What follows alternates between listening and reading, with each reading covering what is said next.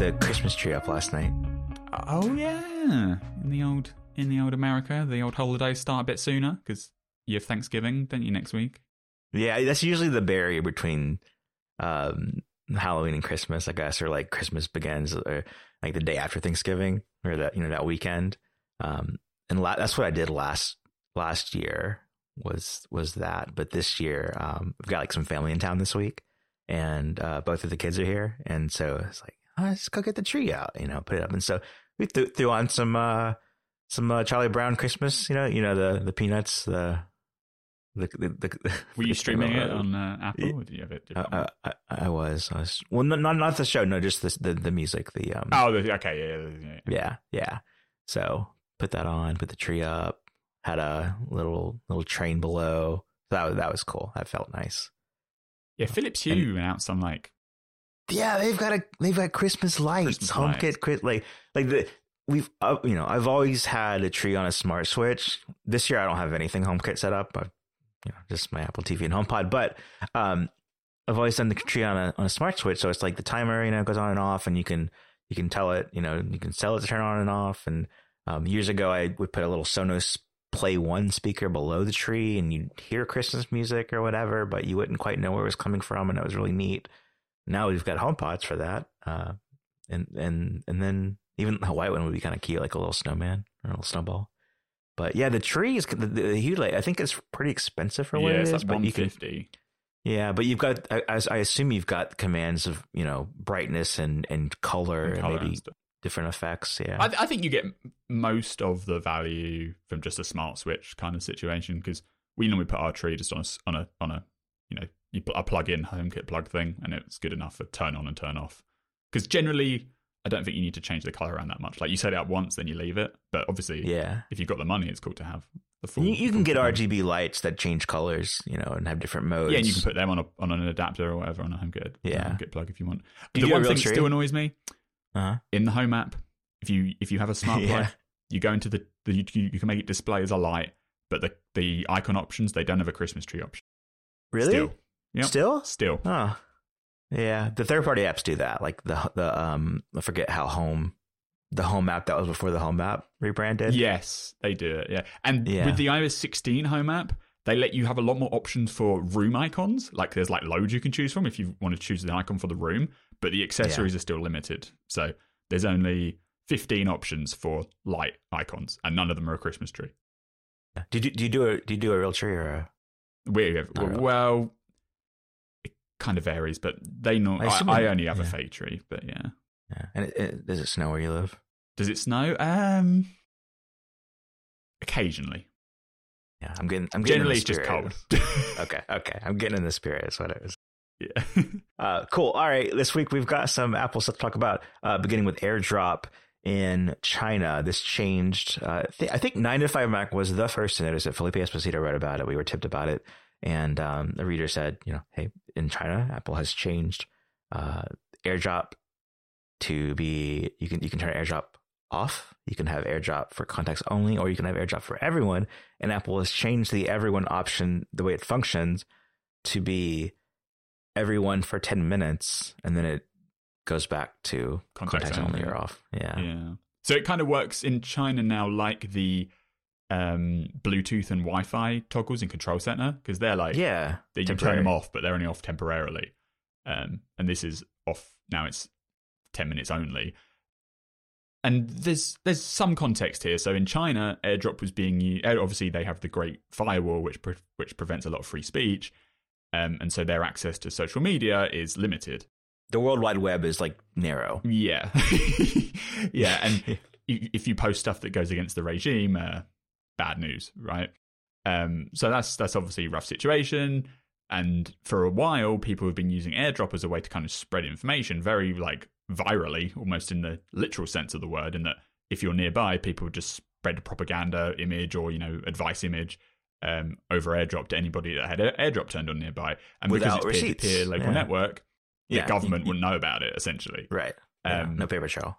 Yeah, no paper trail kind of, and, and if you go to the rest of the world, you'd get a similar experience in like airports and stuff, but generally just like not not important things like the you know the state of your country, just like rubbish spam or you know even sometimes there's a you know um, explicit imagery and stuff that people try and share over airdrop to everybody because yeah. they just abuse it. And this has come up in news stories on and off in like airports and on planes and because if you have airdrop set to uh, on you if you someone else airdrops a image to you it just immediately adds it to your photo library and shows you it so like you and sometimes it gives lets you like say yes or no but even in the yes or no dialogue it still shows you a thumbnail so if you're sending a photo via airdrop and you have your airdrop open you pretty much can send it to whoever you want uh, so what's happened now is in China, they've changed it so the everyone option is now everyone for 10 minutes. There's no option to keep it on permanently on everyone. And the implication is they were forced to do this by pressure from the Chinese government who don't like the everyone who don't like airdrop in general. And so the compromise is well now you can do everyone but only for 10 minutes. So you can't just leave the everyone status on all day long every single day. You have to intentionally turn it on and then remember to intentionally turn it on again. In terms of um, stuff Apple's done to comply with Chinese requirements or pressure, this is probably on the slightly better end of the scale because at least the everyone option still exists. Because, I mean, they could have just got rid of everyone entirely and made it contacts only if they really wanted to suppress it. Um, so at least it's still there. And then the other part of this news is that Apple, um, Bloomberg asked Apple about this, and they confirmed that yeah, it's in China now for 16.1.1, as 9to5Mac covered, and also the fact that it's going to the everyone uh, for 10 minutes option is going to roll out globally uh, in 2023. So probably with iOS 17. And and even more context, I, I don't know that we know the answer, but well, a few things. So first, you know, I, I, just kind of have the question of like, as a feature, is this good or bad? Because a lot of people, if you look at it without the context of China and the reasons it was changed, then it's like, oh, that would actually be a pretty good option because off, you don't get airdrop. Contacts kind of means work sometimes, and then everyone means will probably work. You know, because even if it's in context, it's, it's kind of loosey goosey. The, the problem with the contacts option is that I think it works by like email address. And so yeah. if you have like, you know, if, if I have benjamin at gmail.com and you add yeah. me as a contact with benjamin at googlemail.com, even though the email gets the same place, it doesn't know it's sure. being the same contact. So yeah. they don't have the kind of like unification um, so, feature. So before that, like, because like, iMessage will combine your threads, right? Whether you're doing by phone number, email, or various emails, it combines it all into one contact thread um, which was a feature they added around like iOS 12, iOS 13. But the so yeah, it took a while, but yeah, yeah, the AirDrop contact detection doesn't work like that. It's looking for like exact match of phone number or email address. And so on the email side, you have obviously variants, and then on the phone number side, it depends whether you've added them with the plus, you know, with the area code with the plus on the front or no area code. So that's where it gets a bit loosey goosey. So a lot of people, I think, just use AirDrop with it permanently turned I, on. I, I, always have it for everyone for that reason. Um, yeah and you know, my, I think my, my, for my kids' devices, I put on contacts only, you know, for obvious reasons. But for me, I just have it on everyone because it's the most reliable. Um, so so if if you add the option to have everyone for ten minutes, I think that's a pretty good one because you can say like, okay, we're going we're going to airdrop each other something, or you know, I'm going to airdrop you something. Make sure airdrop is on, which is something that people actually say.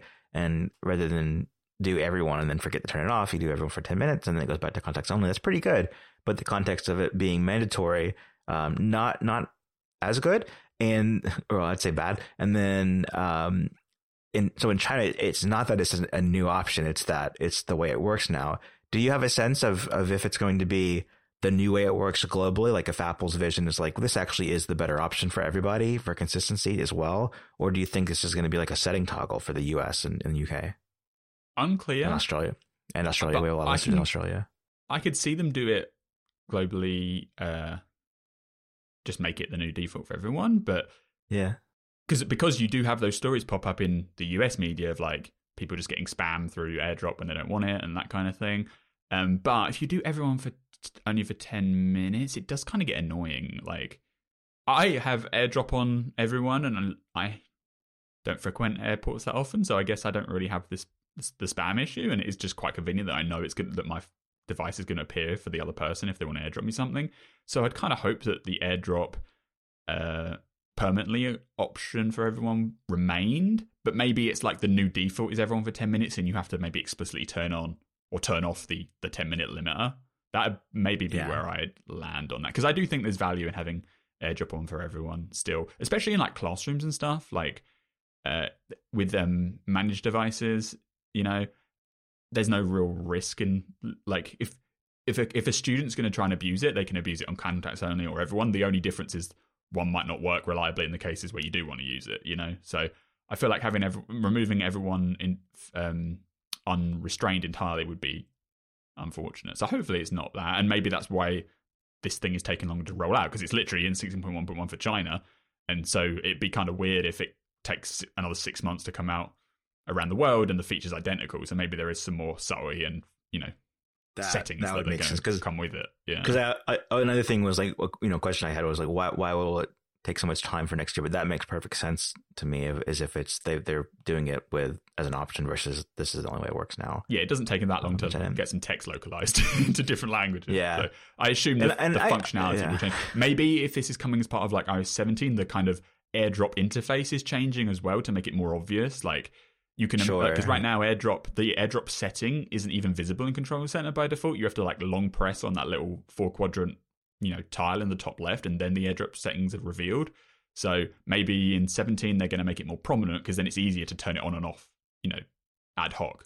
Uh, as as for you know, you made the comment that um, you think that uh, in terms of Apple's uh, responding to, to China's demands, this is this is pretty good versus you know, some of the things that they just totally shut out, like removing certain apps from the App Store, et cetera, um, or you know the situation with the the servers in China that the government can access.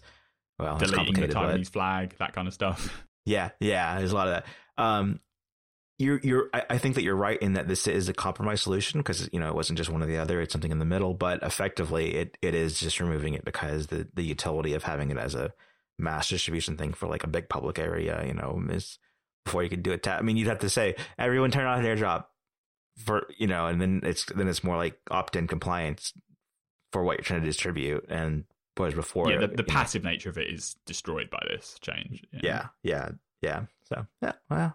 Eh, I mean, I don't, I don't, I don't like all the Chinese it, features. But... The thing is, at some point, if Apple didn't do what China wanted, they just wouldn't be able to sell the phones anymore. So it's like you is this you're always going to have that debate of well, should Apple just get out of the country or should they just offer the phones under the local restrictions? And they obviously always go for the latter option because it's financially beneficial to them. But oh, I mean, it's you're never really going to get a firm response to like a, a, a clear cut version of that under an authoritarian regime. It's just like, well, you're getting yeah. out entirely, in which case nobody can enjoy the iPhone at all, or you have to enjoy the iPhone under the restrictions of the country. So, yeah, I, yeah, I mean, I don't like it, but it's just the kind of reality, you know. We are sponsored this week by Tailscale. Typically, setting up a virtual private network is time consuming and requires a lot of IT support to configure and manage, but it doesn't have to be that way. That's where Tailscale comes in, and you can get 12 months of Tailscale Personal Pro for free with code 9to5Mac. Just get a Tailscale account for free, install and authenticate Tailscale on at least two devices, and connect them to create a Tailnet. And that's it. Tailscale runs anywhere, letting you create a secure mesh network, enabling you to easily manage access to private resources and give teams or individuals secure access to resources without exposing them to the entire internet. And connections between devices on your Tailscale network are automatically authenticated and encrypted. And developers can use Tailscale SSH to initiate connections between devices without having to worry about carefully managing, rotating, and revoking SSH keys. Uh, I've actually been looking into how to get my Synology NAS accessible from anywhere without exposing, a load of ports on the router. And that's just one of the things that you can achieve with the Tailscale network. Uh, they have a pre made package for Synology, so setup is super simple. So that's Tailscale, the simple VPN service. Go to tailscale.com to find out more and use code 9to5Mac for 12 months free of Personal Pro Plan. Thanks to Tailscale for sponsoring the show. All right a little bit more HomeKit talk. Earlier wasn't really planned. I'm, I'm sorry. uh, how's Matter going? How's Thread going? How's uh, have you updated your HomeKit uh, architecture yet? What's going on? What's, how you doing? My architecture remains unupdated because I haven't got my original HomePods on the beta. And I was looking, doing some research on the HomeKit subreddit, and people who have upgraded on the betas to 16.2 architecture aren't um, let's say, universally satisfied. A lot of people actually are reporting that it's buggier than they had before. So I'm not jumping to upgrade on that basis. Also, it is, it saying, is in beta. It yeah. is in beta. Yeah, it is not. It's not out yet, but it doesn't seem like it's a surefire win either right now. Uh, we'll see what happens right. when it comes out for real, of course, and a lot more people start changing to it. Apple is obviously confident in it because it like pops up when you open the Home app and tells you do you want to do it. Um, and similarly on the HomeKit subreddit, There's also been a lot of complaints about people who have adopted a load of Thread devices. So if they bought a load of the Thread light switches that have come out recently for all the HomeKit support, and they attach them to the network, they've also had reliability issues with those. The problem with trying to ascertain like a a trend from the HomeKit subreddit is people always go on there to complain that stuff's not working because that's like the natural thing to do. You don't really see the percentage of people that it works for, flawlessly for. So I, it's unclear at the moment whether this is widespread or minor, but it's certainly true that if you if you go all in on thread, you're not guaranteed to have a flawless experience. So this is something to just keep eyes on. People also complain about issues with Wi-Fi and um, Bluetooth HomeKit accessories that I don't replicate. Like my my experience with HomeKit to date has been pretty solid. Um, but obviously, if you go on the HomeKit subreddit, that's a very concentrated area for people to voice their discontent. But I just thought it was interesting that 16.2 new architecture isn't like the be all and end all, at least not yet. Yeah. Hey, uh, I Yes. yeah, hey, listen. Yeah, listen. Hey, if you if you go on the HomeKit subreddit and you ask a question, you know what the most common response is? Mm, no, no, response. No response. No, no response. response. Carry on as you were. Um, last week's episode, I discussed the Eve uh, motion sensor, which I got, which is thread, which is thread supported, and I got the Apple TV 4K, which obviously is the thread router, and the fact that the motion sensor would not connect over thread to HomeKit no matter what I tried. It's supposed to happen automatically, but it wasn't happening. Instead, it was just connecting over Wi Fi or Bluetooth. Well, naturally, as soon as we post the episode, I checked again and it had randomly started connecting over thread instead. No, I can give you no advice on how I managed to make it happen. I just left it alone and eventually it figured itself out. So there you go. So if, if you have an, an Eve thing and you want to get connected via thread and not the other stuff, maybe try restarting your home hub or just waiting around and eventually it'll get there. And then finally, I've now installed the Eve outdoor cam that I was discussing. Uh, it's actually pretty good, and I'll talk about it more in a couple of weeks, probably when I've just got a bit more time to see the ongoing reliability and stuff like that. But I'd say most of my criticisms of the product are more related to um, limitations in HomeKit secure video, especially around like the granularity of notifications and choosing that stuff. Uh, not the actual hardware itself. The hardware itself seems pretty rock solid and uh, the person that installed it for me said it was a very nicely made piece of kit. So I'll talk about that more in a future episode. Yeah, our, yeah. our, colleague Michael Potuck had a uh, HomeKit video camera that he just had a lot of issues with, and the solution he ended up talking with somebody. I, I, I don't I don't know. I think the company was in Netatmo, but he ended up talking to somebody from the uh, support, and they they resolved the issue for him. And the issue was that the camera supports SD card for storing files uh, I don't think it was being used, but just the presence of an SD card in the camera was was giving you the no response problem in HomeKit Secure Video. And so he learned that like literally removing the SD card resolved I think his issue completely. So that's pretty cool. So that's pretty hilarious. If, yeah, yeah. and yeah, Apple actually launched a new feature this week, technically. Yeah, yeah. This is uh, the the promised satellite feature in in the um, in the US and Canada, this is the new feature for the iPhone 14 and 14 Pro, where if you're out of signal, out of range of, of a cell signal, uh, the phones are the first to talk to a satellite network uh, in Earth in low Earth orbit, and um, you're able to send a message and location. You know, have an emergency phone call without having an emergency satellite phone for that situation. And you know, we, we talked a bit before about like you know, obviously when this comes out, people are going to be reporting in a lot of fake emergencies. Uh, you know, we, we learned that there was going to be a kind of a demo um, walkthrough in the app so you can simulate what would happen without actually um, signaling a bunch of call centers and uh, pinging the satellites when you don't need to, I guess. And it, it I've done the the the the demo and it's really cool. It's um, you know, I, I guess maybe it does ping the satellite in that case because it wants you to not only like have a free access to the open sky with no obstructed view, but also literally point in a certain direction. So, you know, you might you might end up turning around entirely and it's like the the phone's direction is pointing in, you know, is is is important for that to work. And um that that's it's it's a neat demo. I kind of want to do it some more. I just did it the one time when it was first coming out just to get a, an experience with the walkthrough. But um, you know, it, it, it simulates the the experience of talking to someone on emergency services. Um, it tells you pretty clearly like this is this is a sample, this is a demo, so you know it isn't live, and no one mistakes it for that. Um, but it, it, it's it really they've done a nice a nice job design wise for making a feature like this that I guess could be very utilitarian. They've made it very, it's just very familiar. You know, it, it looks like using iOS, but you also know that this is this is the emergency mode. Yeah, it like so. simulates like an iMessage conversation with the um like UI treatment that you would get in real emergency SOS mode with like the grey bubbles and stuff and the, the warnings and it does the full notifications with the little banners of directing you to hold up the satellite to the sky in the right place. Um, yeah. For tr- full transparency, I didn't actually get to try this because it's not available in my region yet.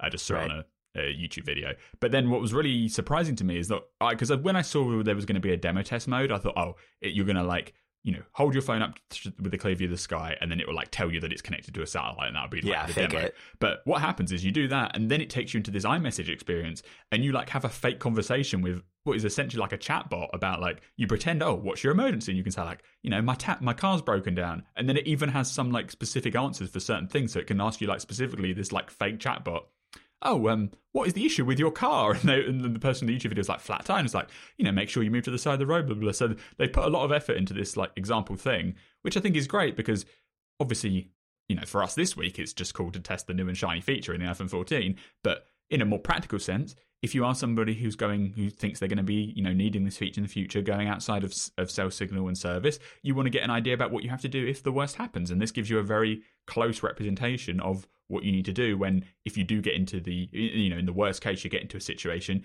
and you're panicking about all sorts of things at least you've had a chance to know what the iphone experience can be like before so you don't have to be confronted with that for the first time. You can actually do a trial run in advance which is pretty close to what the real thing would be like. So yeah i was very and, impressed and, with what they've done here yeah, and the fact that it is like using iMessage, you're already familiar with that interface if you're if you're using this for that reason. Um, correct me if I'm wrong, but when you set up an iPhone 14, uh, the beginning, and I, I, believe you you had a message about satellites service coming, yep. satellite service coming soon. Yeah, so and when you set up the iPhone 14 or any iPhone, it tells you about the emergency SOS features in a little like panel. And before, obviously, it would only mention you know fall detection and, and car crash and and just hold down the button to call emergency SOS. Um, but even on my phone in the UK, where it wasn't previously announced to be available at all, one of the options there was um, emergency SOS via satellite coming later this year or whatever, whatever it's right. And I, I think that was just like accident, but it was like localized. It said coming this like later this autumn or whatever, rather than later this fall. So like it was regionalized for the for Britain. But I think it was just like a, a bug where it was only meant to show for US. But anyway, it did actually show up on that panel, and now it turns out that it is launching in the UK later this later this autumn. Cool. Uh, because yeah. in that same press release, uh, they revealed that it's coming to the UK, France, Germany, and Ireland in December. So sometime next month we'll be able to do this too. Cool. Um, and what I'm wondering is, you know, I have not erased my phone and, and set it from scratch, but I'm wondering now if when you set it up, because they did even include the preview before of like, is this is a thing coming soon? If they prompt you or have some maybe like a mini demonstration of how it works at setup, mm. so that you're exposed to that, you know, in the way or that at least they more used of to, an explainer about what it is. Yeah. Right. You know, they used to do that with True Tone where you could see True Tone off. You couldn't turn it off, but you could see True Tone on, True Tone off, and that was just like a you can preview it being disabled. Demonstration if of it. If you actually want to disable it, you have to dive into settings after the fact. Yeah. Yeah, which I um, do. Uh, and then the, the the big question mark with this feature, because I mean, who can complain? Like, you get a new phone, it has this satellite thing, and it's it's, it's amazing. And if you get into trouble, you might actually be able to use it and be helpful. And even if you're not in trouble, trouble, you can use the satellite network to report your location in the Find My app. So if, if you are going off, off hike and you know you're just doing some casual hiking, you go out of cell service, but you want to just let someone know that you're safe and you've arrived, you can just ping your location and it will send it over the Find My network, which is nice. Um, but the big question mark is that this service is currently free and it's free for two years from the beginning of the service going live. So anybody who bought an iPhone 14 in September, the two years starts from now in the US. And then for me, it will start in December because that's when it goes live in my region and then any you know ongoing purchase for an iPhone 14 you get free for two years. Um, the big question mark is what happens after those two years are up because Apple hasn't announced any word on pricing or what they're going to do after the fact. Because there are some awkward situations there where like, is this really a feature people are going to buy up front? And then what if it feels kind of cruel that if someone gets into an emergency that they could actually contact someone about satellite apps and be like, well, you haven't paid for this thing, so we're not going to let you do it. Like maybe there's a I don't know, uh, like a you can do it for free, but then you have to pay later or something. That I feel like there's a lot of complexity there that wouldn't exist at all if they just made this a free feature. But I can understand a little bit why it costs money because you know, if you get sat, dedicated satellite devices, they cost a lot of money with like monthly subscriptions and stuff.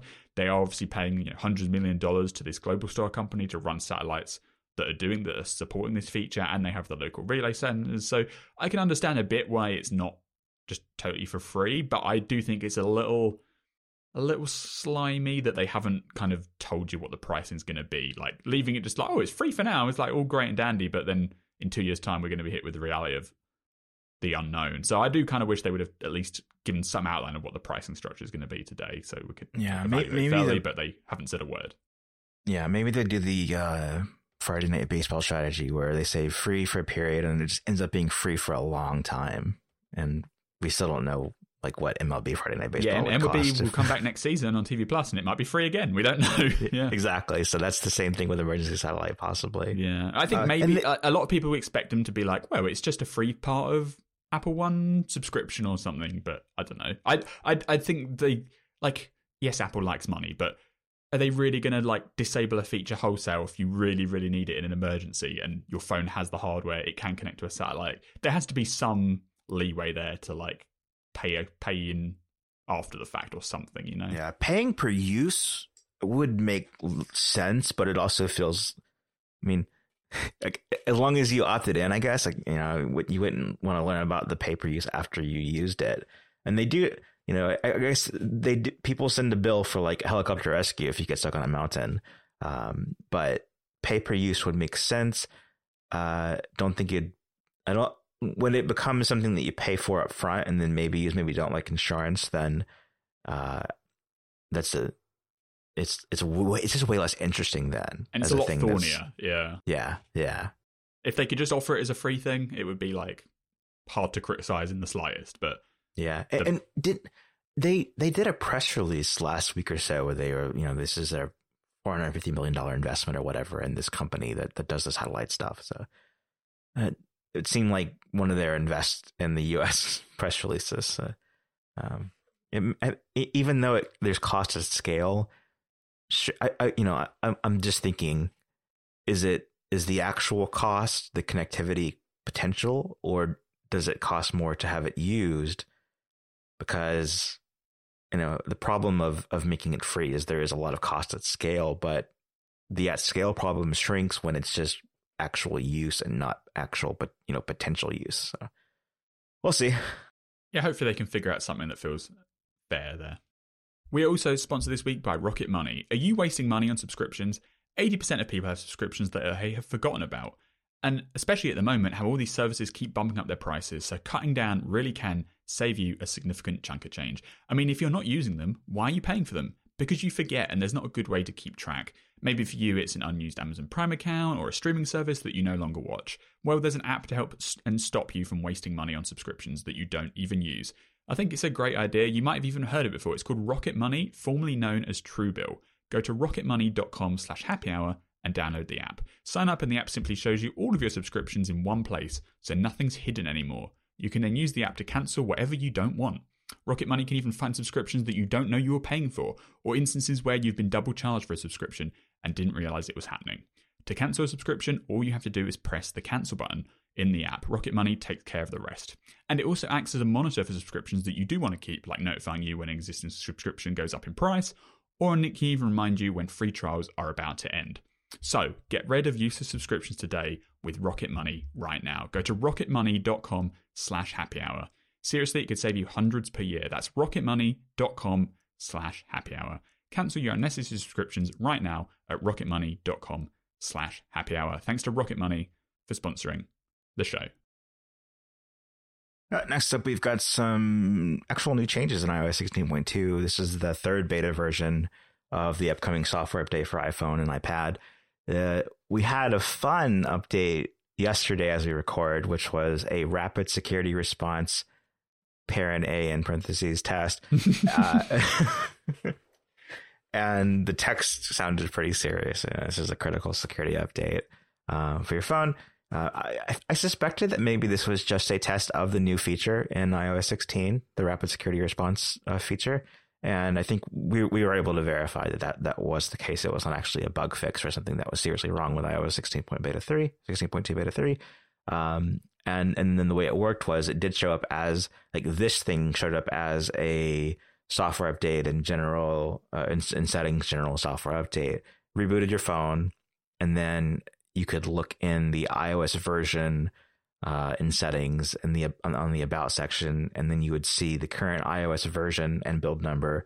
And then this was a separate listing there that you could remove separate build separate listing with the option to remove it um, and and I believe the way rapid security response is supposed to work is that you if there is a major vulnerability and Apple can deliver a fix for it that doesn't touch the firmware of the device, then they're able to send this out, assuming you've opted in for it.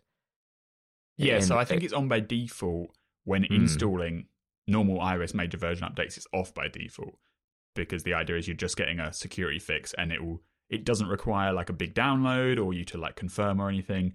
You just it, it will like download it in the background and install it for you the next time your phone reboots or whatever. So it's basically if there's a really big issue, you don't have to wait for a whole new iOS upgrade version. They can just push a little like fix patch to the to the devices. Rapid security response is new in iOS 16 overall, and we haven't actually seen it used yet. This was obviously their like testing ground to make sure that it does work if they do need it. And it's on the Mac as well in, in Ventura. So I, I found iPad Mac at least. I presume it's everywhere. Yeah, yeah, yeah HomePod, yeah, everywhere. The um, tvOS actually had a, a, a bug fix. It wasn't a security bug, but it came out this week to fix a funny issue where if you had the 128 gigabyte Apple TV, yeah, after you downloaded 64 gigs worth of stuff, it would say you're out of space. okay. Yeah. so if you tried to download loads of apps on the Apple TV, it wouldn't work. But the point one point one fix is, sort of that, That's funny. You can use all your space if you want to. Uh, also new in 16.2 is the way that the always on display works on iPhone 14 Pro and yeah. Pro Max. Yeah, and this is I think there's two big things from launch that we sort of settled on as, as things that they could touch and improve on. Um, you know, the, the, the big thing from people was that it's too on for some people's preferences compared to the way that Android does it, where they just list the clock and some notifications. Um, this addresses that, where you now have the option. It isn't, it isn't like it's they've replaced the way that it works, but you now have the option to, um, you know, before you could turn on or off always on display. It was a setting under display and um and, and text, I guess. And and then now it's always on display on or off. If it's on, you can optionally turn off the wallpaper or turn off notifications or both.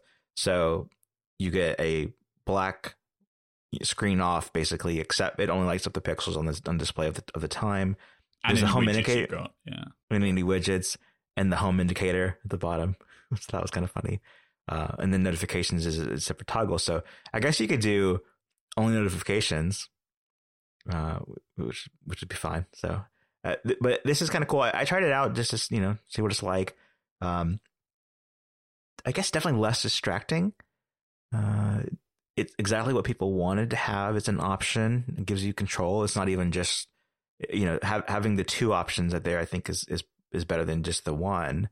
Um, so, so wallpaper or notifications or both.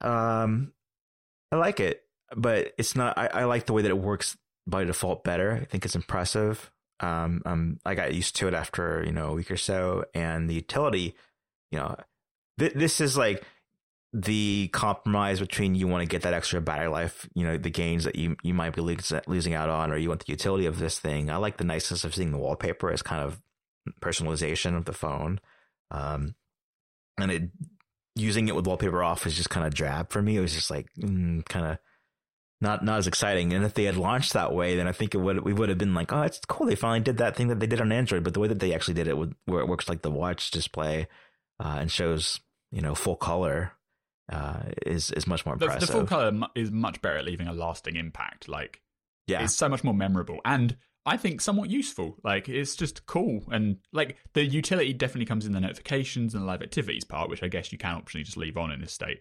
But just having the wallpaper there. Now I feel like if it went fully black, like if I've tried it turning the toggles off, that feels more broken to me than it working how it's been working since September, where you just see your your lock screen, but it's a bit dimmer. And I was kind of anticipating them to add a, a, a, a setting for this because so many of the reviews that came out of launch were like, we turned the always on display off, which is never completely a good sign. off. Yeah, like Yeah. all of the you know embargo reviews. I'd say eighty percent of them were like, we turned the always on display off. That's probably not not great uh, uh, equilibrium to be in when you're Apple, and it really reminded me of the macro thing from last year where. Everybody was like, "We turned ma- macro mode off because it was just getting in the way." And then, you know, sure enough, a couple of OS updates later, they added a full toggle system for the macro mode. And then this year again, now in 16.2, you can turn off the wallpaper being on and you can just have the boring old time. And if you're coming from an Android phone or if you're like use both an Android phone and an iPhone, as a lot of reviewers do, it might make sense to just make them work the same, i.e., you just get boring time in both places.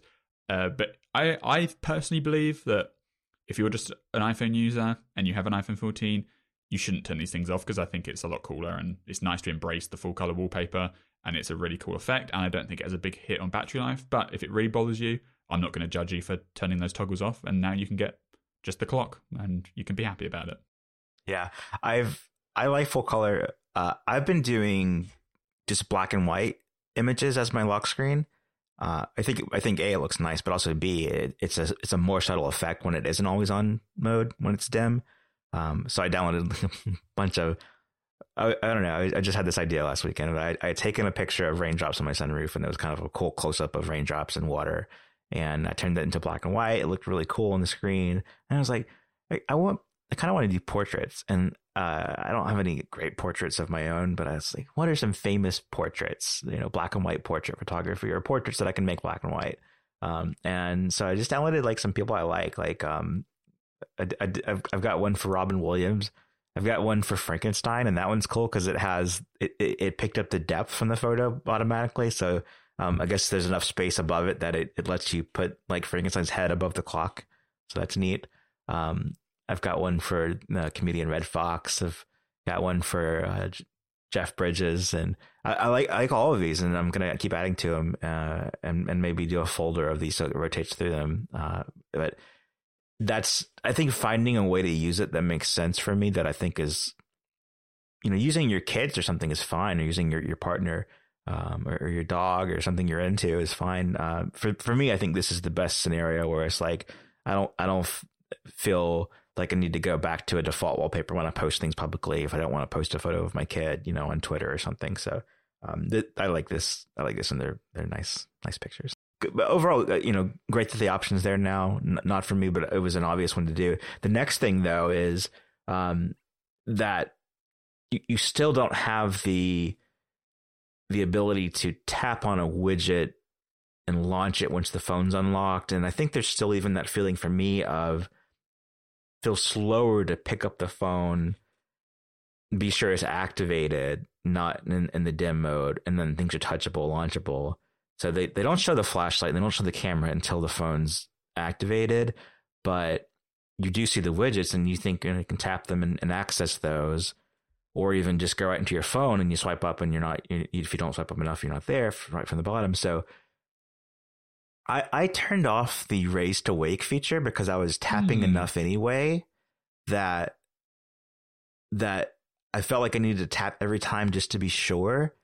And and that doesn't feel like a step back at all in the way that like if you turn it off on the watch it would be you've got to tap it every time that's not very useful um, but on the phone it's fine because it's in my hand um, and i'm and i'm tapping something on the phone i'm usually not just looking at it and i suppose the difference there would be notifications how you have those set up so if you have um, them to, to, to show all the time or only show when it's unlocked uh, then then that would be a difference but I like the option of I like it off because it's more it's a more predictable behavior, and now I no longer feel like that hang mentally of is this on or off? Did the automatic part work?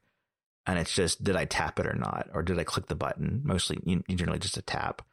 Um, and, yeah, and in, that's in my case, I still have that um, activity rings widget. And so Uh-huh. I know when it's not, when it's asleep or awake Yeah. because it still blanks out, which is so annoying. I wish they fixed that.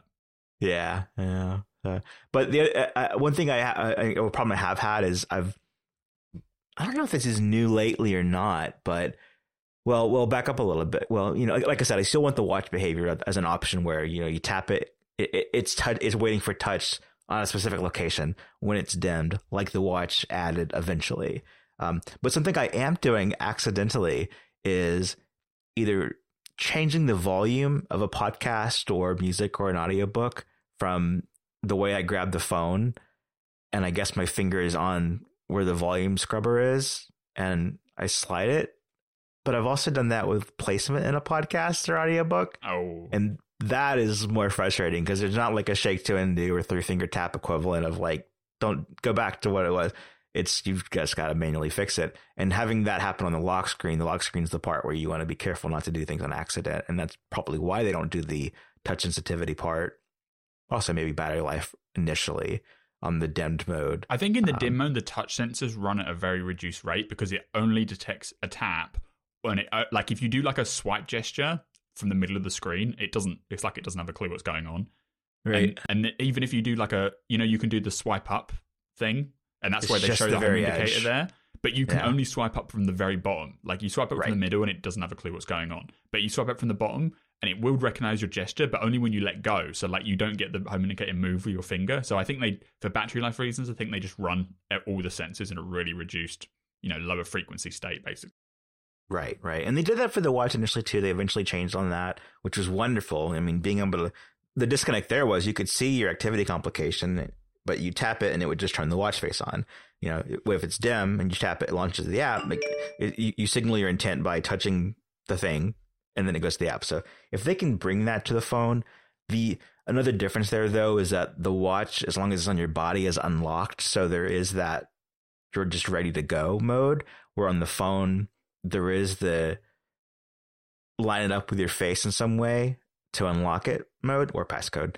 Um, but I think it's I think I would I still want to try that and see if it's if it's if it's if it fixes kind of the the slow feeling of of that always on display brought, which seems to just be.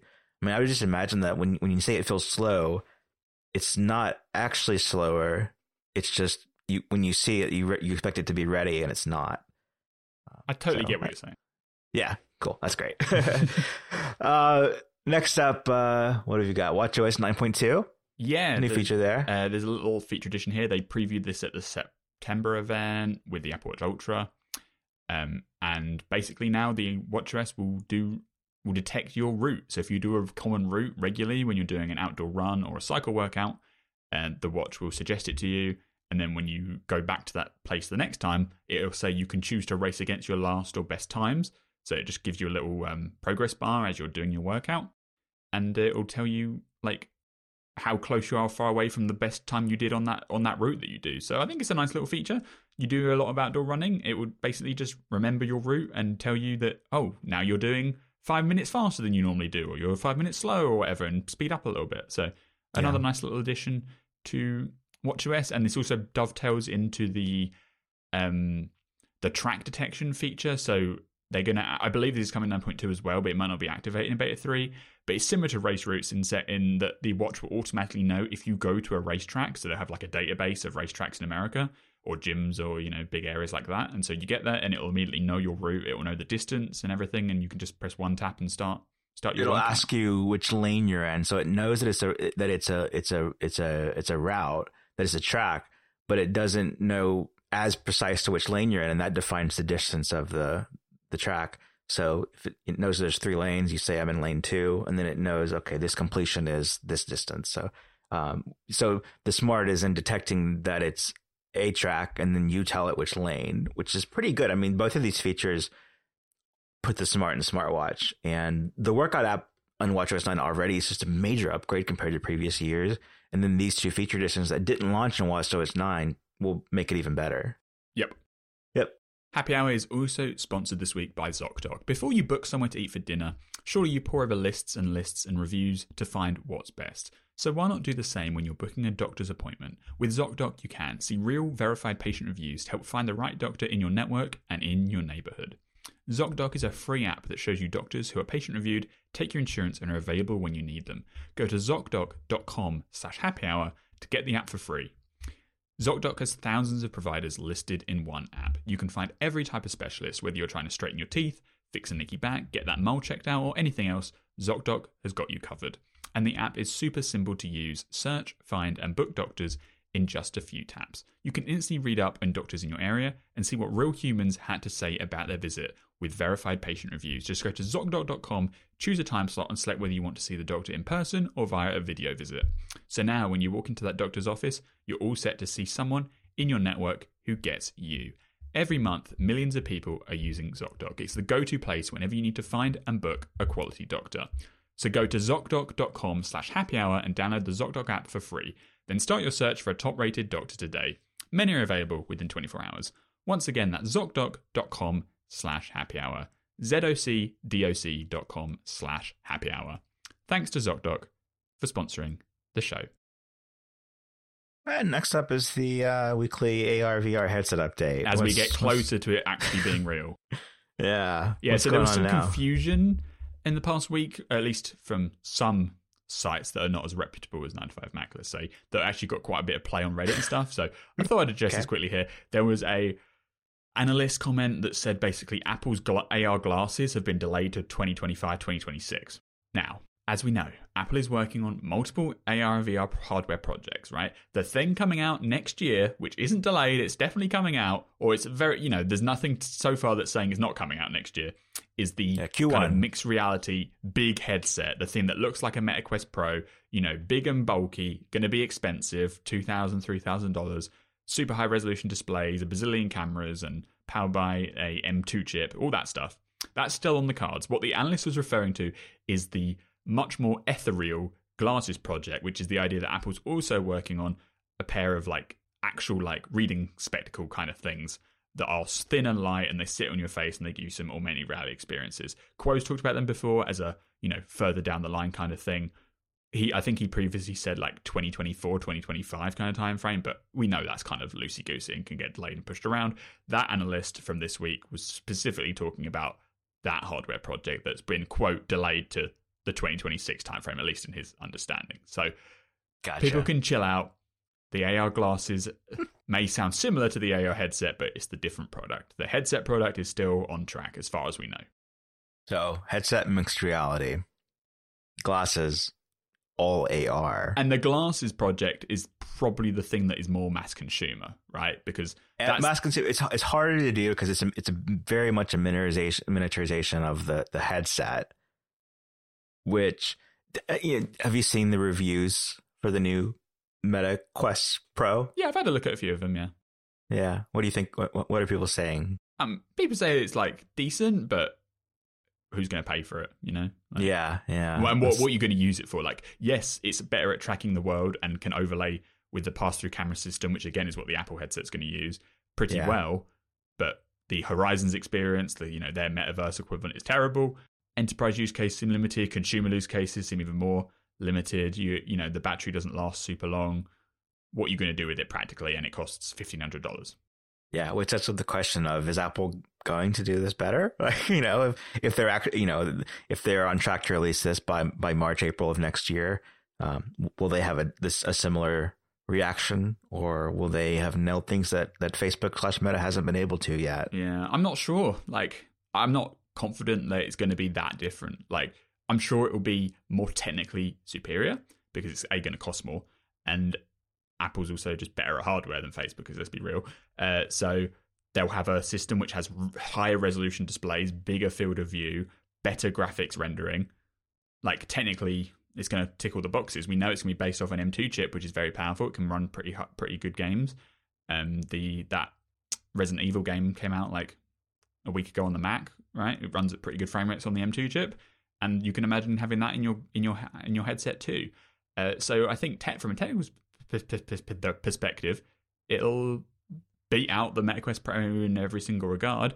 But I don't, I, I don't have the vision, oh, what a pun, or the foresight to see how, in a consumer sense, it's going to be any more appealing than the MetaQuest Pro because it's still going to be super expensive and there's not going to be enough use cases to support that price. Like yeah. This thing is going to be more expensive than buying an iPhone 14 Pro Max outright, guaranteed.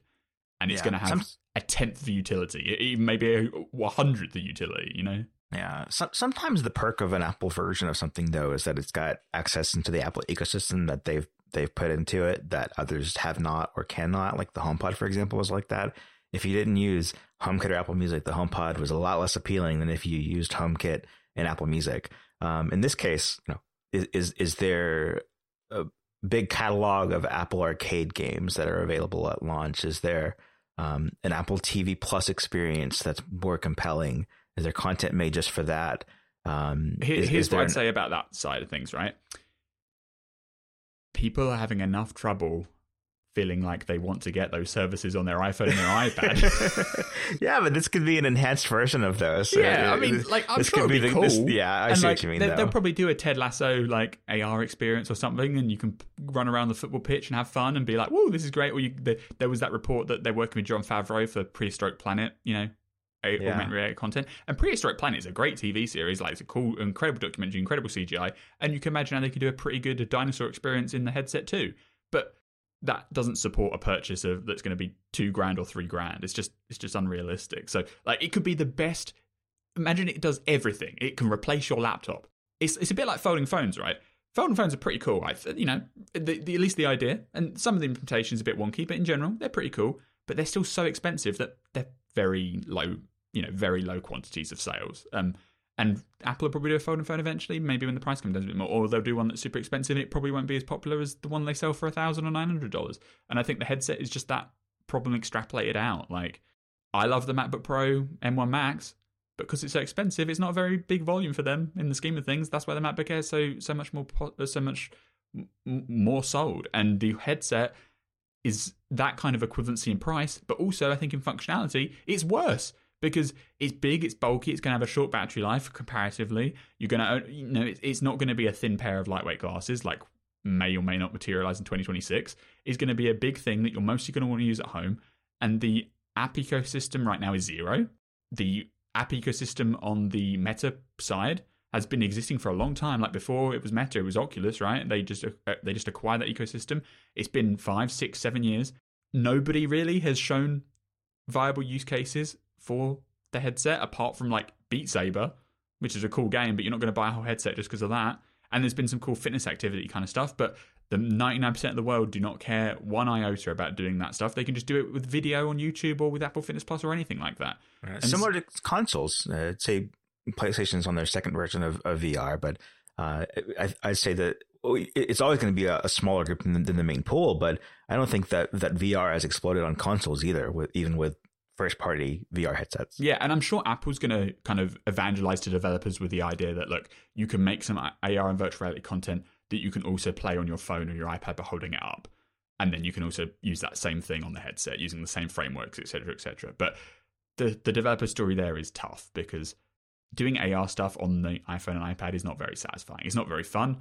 The phone gets hot, the battery life's short, and you're just looking through a little portal window. Like, obviously, if you do get if if everybody in the world could just be gifted an Apple headset for free, it would be great. Like, it would have a huge ecosystem. It would, Sure. you know, it would have a lot more adoption. But even if you just imagine the the, the perfect hardware, but it's going to be two thousand, three thousand dollars, it's going to be years before that price comes down to a point where it's actually mass mass adoption. Like at two two to three grand, I have heavy reservations about even being close to buying it. You know, like it's Yeah. it's a super expensive thing that I don't think is going to be as useful as an iPhone or an iPad is, and I have enough problem trying to justify buying an iPad, let alone a three grand headset. You know, so I don't think it. In short, the reception to the MetaQuest Pro, I'm ex- expecting something very similar to the Apple to the Apple headset, and I hope Apple understands that, and I hope when they announce it, they're going to position it as a developer thing or the first generation or a tech demo, if they want to call it. I think the best thing they could do with this product is position it just like the Pro Display XDR. Pro Display XDR, high price, low volume, but people don't feel like it's a failure. But right, that's just what the product is, and so they have to position the headset in that same kind of frame, in that same kind of limelight, and it's going to be weird because you know it's a big category for them AR and VR stuff, but the first generation is not going to be. I don't think it's going to be one fifth as popular as the Apple Watch was when the, fir- the first Apple Watch came out in 2015. You know, like it's super niche product, and that's just how they're going to have to start. They have to start somewhere with this thing. If they wait till they've got something that can actually be adopted by the mass market, it would be like 10 years in the future, and that's just untenable. Uh, with the competition that's out there, you know, f- the the MetaQuest thing will eventually come down a bit more and be somewhat appealing, and people will start buying it in smaller quantities. I think it's probably unrealistic for Apple to wait as long as they need to to come out with a product that's like, you know, your family would buy, just like an Apple Watch was immediately compelling. By then, the ecosystem that you'd need, the buy-in on all sides that aren't consumer side, it could be way too late. Yeah, as a as, as a building as a platform. And I do so, think there's a real a real truth in you can't make it better until you've shipped something. And it just so happened that when they did the iPhone and the iPad and the Apple Watch, technology, the, the cross section of when they needed to enter the market and the technology available was much closer and much more aligned to a consumer product. And I think the the, the long term future of AR and VR is a good thing to, to head towards. It's clearly got possibilities. Like if you can imagine a headset that's cheap that can do everything, I think there's compelling cases there. But that's not the reality in 2022. It's not going to be right in 2023 probably not going to be the reality for 2024 2025 either but they have to start somewhere. And so i think they're going to come onto the market with a product that is as niche as the pro display xdr is for people that are buying displays you know? Yeah. So i guess in summary for me it's uh, a few things. It, it's it's you know more more on that thought of will there be because it's the apple version not just because it has an apple logo but it has access to apple's um, software and, and feature set that you wouldn't have on a on a meta product will that be compelling um, you mentioned, you know, in in your premises, uh, your premise of if everyone gets uh, a free one, that would help adoption. Um, I had a thought, which is, of course, it would. But even if you do, like, I wonder if everybody was gifted a free Apple headset. Part of the part of the challenge is still convincing people that not just to buy it for three grand, but to put it on and use it. Use it, yeah. If you gave everyone yeah. one for free, how many people would still be using it three months later? Yeah, and then lastly, I uh, I know from my 36 hours of using the what is it called Quest Go? Mm-hmm. Yeah, using the the Meta Quest Go, that they have Netflix and a web browser, and I I'm gonna predict that the Apple headset will not have Netflix, and it will not have a web browser. Ooh, it won't have a web browser.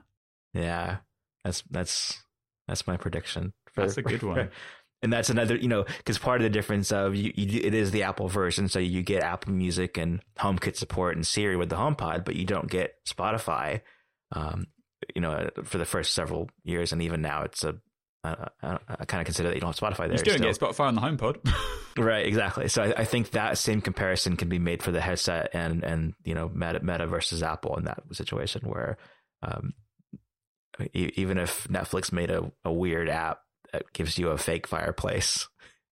Your your ski lodge in Aspen, as as you know, and then the content's just normal size. You're watching on a virtual TV. Uh, even though that's super weird to me, that there just won't be any version of it for the the Apple headset, unless it's like the thing runs iOS apps, and not even in the way that the Mac can run iOS apps from the iPad, if the developer allows them to work that way. So uh, for I guess for those reasons, that's more interesting to, to look at. And yeah, I mean, I can't wait yeah. to see it and find out what exactly what it is and and see how they you know thingy it. But I'm not confident in it being a consumer product because I just don't think it's going to be that. Yeah. Uh, other other featured looking products from Apple. Uh, there's there's a note I guess from Ming Chi Kuo on iPhone 14, excuse me, iPhone 15 Pro, and um, kind of building on the the knowledge that the next family of iPhones will have a USB C port instead of uh, a Lightning port for a myriad of reasons. Um, it, this is I, would say expected, but the uh, prediction from Kuo is that the iPhone 15 Pro uh, range will have Thunderbolt 3. Uh, and that the non-pro versions will uh, have USB C speeds on the iPhone. Uh, USB 2 speeds, yeah. USB 2, 2 speeds, apologies, yeah. Which is so, the same as now what you get right. port. Yeah. Right. Which is like changing the um, non Thunderbolt iPads. And I think that the cheaper iPad or the, the $450 iPad, iPad 10, has even slower USB C performance, but yep. or you know, speeds. But and the, this is right in what in, in, line with what you would expect. So yeah, no no big surprise there. I, I guess Kuo did kind of angle it as like um, USB C two speeds with on on Android headsets is the standard. Yeah, I don't think you're going to get many Thunderbolt port Android phones at the moment. Yeah, that would be like and, a, then, a pro advantage of the iPhone range. And his analysis included that this will be used for moving large files back and forth, like really comes off the iPhone. Which wow! Is, you know, you look at the iPhone 12 and you're like, I wish I could move this large video off my phone. this will do that. Cool. If you're shooting RAW or or ProRes, now you actually have a way to get it off in a reasonable amount of time. So yeah, nothing crazily um, unexpected here, but this is like the first time I think we've seen a reliable source, i.e., Kuo, yeah. say that the Pro range will be getting Thunderbolt speeds, not just a USB C port. There you go. Uh, w- will I care? No, but like it'll be there. If you're doing, if you Apple loves talking about their ProRes and their raw photography stuff, and it was really straining them to be like, yeah, but you can't actually get off the phone uh, without. Yeah, I mean when I when I recorded the multi-hour slow motion video of a rocket launch, the you know took it. I think I had to use AirDrop or something. It was not, you know, the truth you is, you know those iPhone movies they show where it's like shot on iPhone. This whole film, those Hollywood films, the way they get around the the the slow transfer speed problem, they have like thirty phones on rotation. That they they they record on one phone in 4K, it fills up. They just get another phone and carry on shooting, and then it's up to some you know intern to sit there for five hours while they get all the data off. But obviously, that's untenable for a, a, a real pro offering. So getting a Thunderbolt port on there is a good upgrade. Finally, this week, this episode of Happy Hour is brought to you by Addigy. Addigy helps you do more than just manage your Apple devices. Addigy is the only fully cloud based, multi tenant Apple MDM platform designed for scale. Addigy gives you the features, functionality, and flexibility that you need to customize and manage your Apple devices however you want so you can ensure your Apple infrastructure is optimized to best support your environment and help your team be as productive as possible every day. Addigy helps you ensure every Apple device, Macs, iPhones, iPads, and more, are secure, supported, and ready to scale with features like zero touch deployment, real time device monitoring, self service capabilities, and streamlined software update management. And Addigy has award winning support. When you partner with Addigy, you're getting white glove support from a team of experts who live, eat, and breathe Apple. Addigy isn't a cookie cutter MDM solution. They are dedicated to helping you secure and scale your Apple environment. If that sounds good, let's get to work. Guarantee your Apple success with Addigy. Visit addigy.com slash 9to5mac for a fast, free, and easy 14-day trial. Being proactive doesn't have to be a pain. Start your trial and learn why more than 4,000 companies use Addigy to remotely manage their Apple devices. That's addigy.com slash 9to5mac A-D-D-I-G-Y dot com slash 9 to 5 Mac. Thanks to Addigy for sponsoring the show. Benjamin Mayo, the great marketing mind of the 21st century, I'd argue of the 22nd century as well. Just forward looking statement. What would you, what would you name uh, a, a season long um, soccer service that uh, you have a pass to on a video? Mm, I think you call it season pass. Season pass. That's pretty good. Yeah. Season MLS pass. season pass. Major League Soccer. I mean, not going to lie, you know what Apple's like with naming? I thought yeah. they were going to come up with something way more wacky than this. So when they told me this was the name, I was like, that's actually pretty good. Well done. Season pass. Yeah. They could have called it MLS on Apple plus something yeah. service. Like they could have gone crazy with it. But they went for the obvious MLS season pass. is a good name. It sums up what you're getting. You're getting the entire season of MLS games for one price. And the news this week is partly the name and the branding, but also the pricing. Because before, when they announced the deal in June, they didn't tell you how much it was going to cost. They just said that no more details about the MLS subscription service would be coming. And here we are. So, MLS is MLS Season Pass is fourteen ninety nine per month, or twelve ninety nine per month if you have Apple TV Plus. You get a discount, and similarly, you can get a whole season for either ninety nine dollars or seventy nine dollars if you've got TV Plus. Um, a season doesn't run for a whole year; it runs for about ten months of the year. So that's why like there's much of, there's much of a discrepancy between the per season number and the per month prices. But still, you're getting a you know a couple of months free if you buy all in, all in one go. And remember, this is every Major League Soccer game, every League Cup game, most of the MLS Next and Pro leagues. Uh, no blackouts, no regional restrictions. If there are games being shown on broadcast or cable networks, they'll also be on the Apple TV service. So literally it is the entire season. It's not some like weird thing where you're only getting a fragment. So in that regard, I think it's a really cool offering. It's basically groundbreaking for a major sport to have a subscription service where you can get everything in one place with no blackouts or restrictions. It's also available internationally. It's not just the US. Um, it launches in February because the first MLS match of the new season starts on February 25th. So you can buy your season pass beginning February 1st. I will say, I was expecting it to be a bit cheaper. To to Right, because it's it's not NFL. It's not baseball, and as an entry price, the first time they're going around, you might want to grab a big audience, and this is it's not price. It, yeah, the, it's the price is reflective of, of fans, but not on the fence fans or brand new to soccer uh, uh, viewers. Because my problem with the price is that if you're going to watch every single game and there's like you know 15 games a week or whatever, then seventy nine dollars, ninety dollars a season, it's like that's okay. But most people are only going to wa- want to watch the games from their own team. I'd feel like, and if you only watch the games from your own team, that's like you know one or two games a week. So the value is immediately a lot lower. And if you look at what was available in like this past season, ESPN Plus cost about fourteen ninety at ten dollars a month, around that price, and you got not every MLS game, but you got you know 60 50% not your local games but you'd get you know some some percentage of games like a decent amount. And you also, and ESPN Plus also includes loads of games from other sports. It's not just MLS yeah. so you know price per game is a lot better on those other on those other platforms. This is the the, the MLS season pass is basically priced the same as an NBA season pass eh, but the big cat gotcha that the NBA still has blackout restrictions and stuff. So the MLS is you know every game but yeah, the reality is MLS is nowhere yeah. near as popular as the NBA is yeah, as we discussed last week, NBA League Pass. Yes, NBA League where Pass. you can save a dollar a month on, on only following one team versus the entire league. With NFL, uh, you know, I, I've got my my favorite team, the New Orleans Saints, but I also watch the games of their competitors within their conference. So, you know, their ranking within their conference to lead the playoffs, which won't happen this year um, because they're not that great this year. Um, you know, it, I watch to see the Falcons lose or the Panthers lose, and so or, or Tampa Bay lose, so that the Saints' bad season is actually they could be first or second place in in their in their conference, and then they can go to the playoffs and you know have a have a better year. Um, so so there is reason to watch like other games in that with soccer. You know, I've I've got no exposure to soccer, so I don't know if that's even a structure that makes sense. Um, I don't even know how soccer is structured. Is it is it like like I know this is what I know about soccer. There's an upcoming event that I see advertised, which is the uh, the World FIFA Cup. World Cup. yeah, yeah, in Qatar. Uh, and I see it's by country. Is that is soccer by country? Is it by? I That's know the World a, Cup. The World Cup's by country. Okay, so MLS is MLS.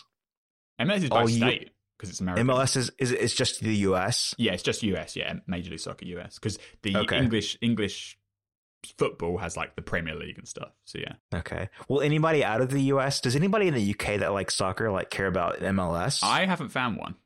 Oh, okay. I'm not saying they cool. don't exist, but yeah, they they it's certainly not like like we care about the Premier League, for instance, not right. Okay. Okay. And so yeah. that's a question mark. They only told me the US prices. Is it is it going to be the equivalent currency price in the UK where people care about the MLS a lot less? Surely not, right? Like because I, I, can't see anybody paying fifteen pound a month for the MLS over here. So, because what happens is like generally the domestic sports are more expensive domestically. So in our country, watching football like the Premier League costs a lot of money. It costs the same kind of pricing as Sunday t- as NFL Sunday Ticket, right? Uh-huh. But you go to America and Paramount Plus has most of the English Premier League included at no extra charge at all. So yeah. just in the Paramount Plus subscription price, which is less than what the MLS season pass will be, by the way, you get Premier League included. Um, and so if you're looking at that as a comparable, I think a lot of people were kind of expecting that the price, you know, add on from TV Plus would be a couple of dollars, if that. So I do think it's quite expensive. I was expecting it to be like ten dollars a month. This is the inflation price. yeah, really. Yeah, um, just fifteen dollars a month seems high. And I don't know if they plan on doing like maybe an MLS team pass, so you could only get a cheaper rate just to see your team, Probably maybe not. or something. But they didn't announce any of that. They certainly seem to be launching this season with just the season pass, and so I think it's expensive. I assume just like the rest of TV Plus, Apple won't be announcing subscriber numbers, but I have some doubt that this is going to be super popular, which I thought was not going to be their strategy. I thought they were going to go in much more aggressively on price to get a lot of adoption. Um, because saving to try to popularize the sport Exactly. Uh, yeah. yeah and then yeah. get the money in the later years of the deal. Because remember, this is a 10 year deal. Right. Exactly. Yeah. Uh, now, I, I, do know that Orlando, from my time living there, that they have a women's soccer team, Orlando City, and they've always got a cool space connection. They're very involved with like space events there. Um, MLS, is that men and women? Is it interchange? Is it, what's the divide? I don't, I couldn't tell you that. Okay. I don't, cause I, you know, I think it's men only. I could be. Men, is it men only? Okay. Uh, Wow. I'm gonna find out before next week. I'm I want I'm curious who knows in the audience and who like me would have to look it up. if you're listening and you want to pay fifteen dollars a month, please tweet at me. There we go. Yeah. Uh, and then last. Oh, oh, so one thing I will say. Yeah, sure. Yeah. Apple TV Plus. If you only subscribe to Apple TV Plus, you'll be able to watch some percentage of games. Oh, okay. And so even, even if less you have anything, they will have a handful of games for free. Okay. But they wouldn't tell me what proportion will be available on the free tiers. So there's been yeah. reporting that as many as 40% of games will be available to Apple TV Plus subscribers. Yeah. Because um, this was by the Athletic. They had like an inside scoop thing where they supposedly had like a slide deck of the MLS plans. And basically all the games that are going to be shown on, you know, like Fox or ESPN or, you know, the, the broadcast networks uh, will also be available to Apple TV Plus subscribers without paying okay. for the full season pass. Uh, but if you want every game, you need the season pass. Okay, okay. I wonder if there's some some internal like like pricing that they didn't like how the NFL they can't really price it below a certain point. Um, if that's a factor at all. Um, well, in the MLS case, yeah. because there's no ex- the, the whole point of them they they they they took away all of their deals to end to expire at the end of last season, so they could do a comprehensive deal Sure, with okay, the streamer, so and that's why no, they can offer every game no blackouts. So I can't imagine yeah. there's like a pricing thing because the cable networks have no deal at all at the moment. Apple, and, unless deal. it's a pricing thing with the league itself. Uh, maybe, but I I feel like the MLS would would prefer if Apple would just charge it less money. Do you know? Or team owner, like yeah, yeah. yeah I, so I, I, I, agree. I don't know. We'll see. I mean, the, from the MLS's side, they get two hundred fifty million dollars per year guaranteed, and then if they hit some goals in terms of subscriber numbers, they also get bonuses. But we don't know what those those levels are. And if yeah, you're a season ticket holder, so you have a season ticket to any of the stadiums over the entire country, you get a season pass for free. That's that's very cool. That is nice. But then that's uh, also thinking like, if you subtract everybody with a season ticket, how many people are the, the dedicated fans left who actually those are the ultra fans? I don't know. Yeah, yeah. So it needs to be an, it needs to be an Uber fan who doesn't live in, in range of a of a stadium or only goes to the home games or something. I don't know. The uh, you also got a look at the. We knew that the uniforms would have Apple branding of some kind. You got the first look at those, I believe. What can you describe the Apple There's uniforms? Apple TV logo on the sleeve. So it's the Apple logo plus TV next to it. Yeah. TV? Is, yeah. It, is there a plus sign? There is not a plus sign because this isn't okay. tied to TV Plus necessarily. Okay. And every single every single kit from every single team, which I think there's 29 teams, um, will have an Apple TV logo on the sleeve. they said each team will have a different color, but I don't know how they're going to fit 29 colors in there. But um, we'll, yeah, for for a decade. No, at least for a decade. Yeah. that's that's interesting. And then last thing on this before we go, on, and I think that you were the only one that got this story, uh, which I think is because you're both the the Apple TV um, Plus guru, and then also knowledge of soccer. Uh, although we're we're testing the limits right now. Vaguely, um, yeah. Vague, vague yeah. knowledge of football. Yeah, yeah. it's a, it's a pretty, pretty good pick though. I'd say for for who to who to give this to, but um I saw I saw someone ask you on Twitter, how does this price compare to prior to this deal? And in short, this didn't exist before, like like Friday Night Baseball didn't exist for MLB. Um, yeah, because there hasn't been a package that has no blackouts before. Right, right, yeah. yeah. So you can look cool. compared to something like ESPN Plus, which had you know sixty percent of all games and not local market for ten dollars a month. They, MLS did have a thing called I think it was called Direct Kick, and that was eighty nine dollars a season. But again, it didn't have all games in it. So, but I would also say I don't think MLS Direct Kick was very popular. So you know, not using that as a great benchmark in terms of trying to find a subscription product that people are going to yeah. you know, come to in droves. So. So, we, so in short, we cannot compare the price, but we can compare uh, Direct Kick to Season Pass as a name, and I like Season Pass better. That's yeah, Season Pass. Direct Kick is kind of cheesy. Yeah, and then lastly, in TV Plus land, there is uh, the the trailer for the Will Smith film Emancipation. You can see the trailer, the full trailer is out now. The movie comes out in December, right? Yeah, December 9th it's streaming on TV Plus. Is it streaming only or theatrical? Uh, well? There's a limited theatrical run a week before, but that's like, you know, a few theaters to get awards eligibility. It won't be like a mass cinema. Have they done a mass cinema thing? I think it, you know, like when I when I they, saw the, the closest they I was got in a was bigger Coda. city. After it got nominated for Best Picture, they gave it a bigger run in theaters but it, I still wouldn't I see. Yeah, yeah. They right. they are supposedly doing mass cinema distribution, starting with films next year, probably including the Martin Scorsese one, and of course, Brad Pitt um, George Clooney film will also have a mass cinema distribution because that was part of the deal of getting the deal was that Clooney Is and Pitt that- wanted a cinema release. Is that the Formula One subject film? No, there's a the form No. there- there is a Formula One Brad Pitt movie, but there's also Okay. a separate movie with George Clooney and Brad Pitt. All right. Okay. Yeah, Apple's got mo- enough money to give them multi you know multi hyphenate films. So there you go. Yeah, well, I, I tell you what. Whenever I asked in the end of last week's episode what we would talk about uh, this week, I did not predict that it would be uh, a change to AirDrop, uh, at the iPhone uh, 14 Pro having Android mode for the always-on face, and all the all, all the VR stuff that we talked about, uh, and all of the soccer stuff. So and football. yeah. yeah, I'm not But anyway, sure. Emancipation. yeah, Obviously, it's quagmired by the Will Smith controversy problem, but I watched the trailer. The trailer's pretty cool. So the film looks pretty good. I don't know how it's going to do in award season. People are probably not going to vote for it because I wouldn't if I was in the Academy. But maybe audiences will like it. Mm, okay. All right. Well, I, I, like I said, we covered a lot of ground this week. Think that's the, the podcast for the week. Uh, if you uh, have any feedback for the show, you can email Benjamin and I together at happyhour at 9to5mac.com. Uh, if you enjoy the show, if you're a new listener, please follow the show. Uh, if you're an old listener, thanks for sticking around all this time and um, share the, share the podcast with a friend. We really appreciate it if, if you do that. Uh, you can subscribe in the Apple Podcast app for $5 a month or $50 per year to get the ad free version. And uh, you can follow Benjamin Mayo on Twitter at, BZA Mayo. and you can follow me on Twitter at. Uh, here- Here's my update. Here's my update. Uh, you know, my, my, my handle is Apollo Zac, A P O L L O Z A C. Um, as some people know, that account has been in um, purgatory. I've received an email this week that says my account is unsuspended and, and to, to log in, you know, and to let them know if there's ever an issue again and they apologize. Cool. The thing is, like, I tried to do that and I'm still in this loop of log in.